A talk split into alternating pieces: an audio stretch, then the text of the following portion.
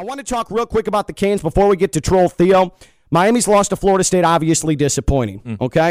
Uh, I don't think that there's any excuse for Manny Diaz any longer. The clock management at the end of the game was absolutely brutal. There was a complete lack of wherewithal about what the Canes should do. Giving up a fourth and 14. Hey, Manny, that's your side of the ball, brother. And your side of the ball has been the Achilles heel for Miami the last two years. That tells you something when the guy running the team who took the defensive play calling duties back still can't get it right. This is not tenable. Manny Diaz is not tenable as the head coach at Miami. And when I see guys like uh, Kevin Robbins, who I hold his Canes uh, acumen in very high esteem, uh, and uh, someone who I, I consider an expert when it comes to the Canes, bailing on Manny Diaz, it's time to bail on Manny Diaz. Here's the problem. Where do you go from here? What's going to be the the, the, the plan that keeps the most players in Coral Gables? And you're going to get a mass exodus if you fire Manny right now. Maybe you do let Rat, Rhett Lashlee go the rest of the season, but that would have happened already by this Monday if Miami was intent on getting rid of Manny Diaz.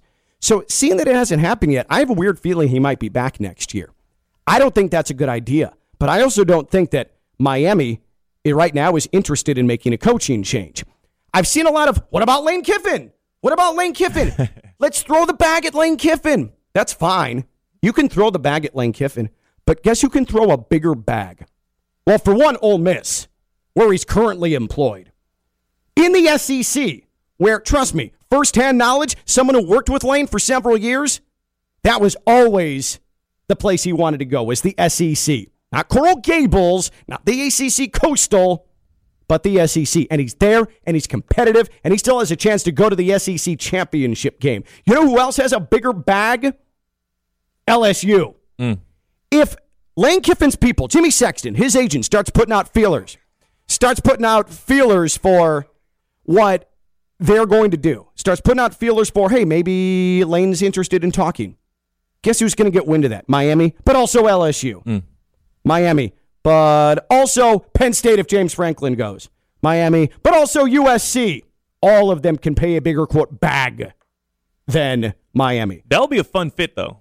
It would be a fun fit, and it's also never going to happen. oh, but he's got a home in Boca. You know how many college football coaches have a home in South Florida? It doesn't mean a damn thing. Get your mind off of Lane Kiffin. Sorry, not happening. Time now for some troll Theo. Theo Dorsey every single week. He has his sights set on, well, his friends who are losing in fantasy football, hmm. his friends whose teams are losing, and he'll FaceTime them, look him straight in the eye and say, ha, eat that. Want to know why? Because he's cruel, and I like it. And he's a troll, and he's Troll Theo on a Monday on Ken LaVicka Live. Who are we talking about, Theo?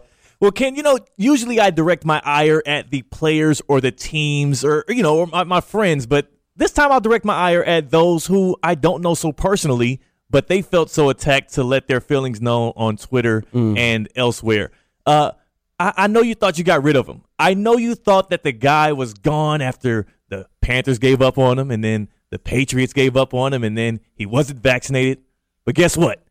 He's back. and to all of the Cam Newton haters, there's always there's reasons for you to be mad, right? There's, there's reason. So some of you don't like him because he's handsome and maybe he's your wife's favorite player, right? Maybe you're a little jealous. Uh, some of you don't like him because maybe he's just a black man that's good at his sport and he's letting you know about it. Amen. Right? And some of you just don't like him because maybe you, uh, you know, you were on the other side of some defeats. But Cameron Newton is back, and I'm gonna laugh in your face a little bit because you got to deal with him for the rest of the year in a place that supports him with the Carolina Panthers. Cam Newton back on a good football team. He's gonna be in your face. He's gonna great, g- deliver great quotes in the press post game press conferences, and also he's gonna score touchdowns on your favorite team.